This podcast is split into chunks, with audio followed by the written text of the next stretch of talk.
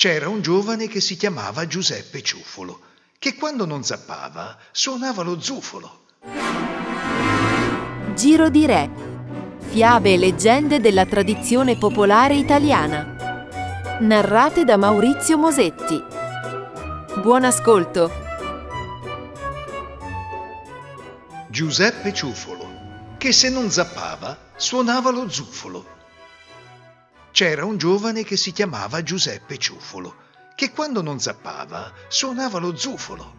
Zufolava e ballava per i campi per riposarsi dalla fatica della zappa.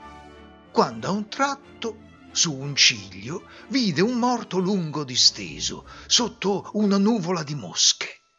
Si tolse lo zufolo dalle labbra, si avvicinò al cadavere, cacciò le mosche e lo coprì di frasche verdi tornò al posto dove aveva lasciato la zappa e vide che la zappa s'era messa a zappare da sé e gli aveva rivoltato la terra di mezzo campo.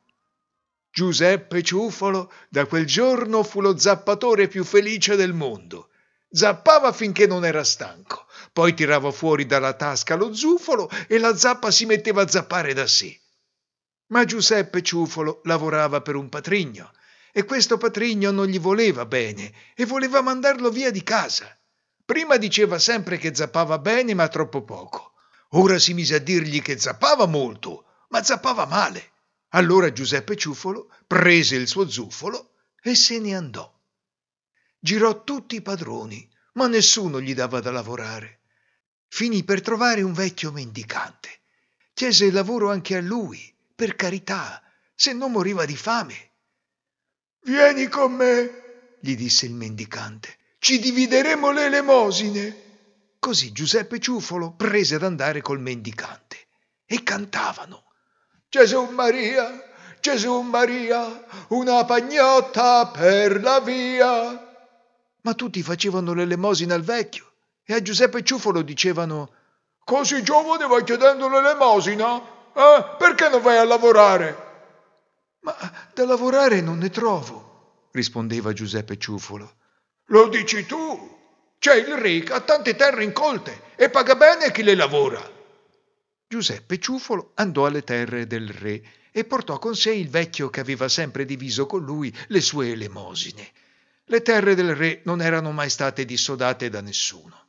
Giuseppe Ciuffolo le zappò, le seminò a grano, mondò il grano dalle cattive erbe e poi lo mietì e quando era stanco di mietere suonava lo zufolo e quando era stanco di suonare cantava.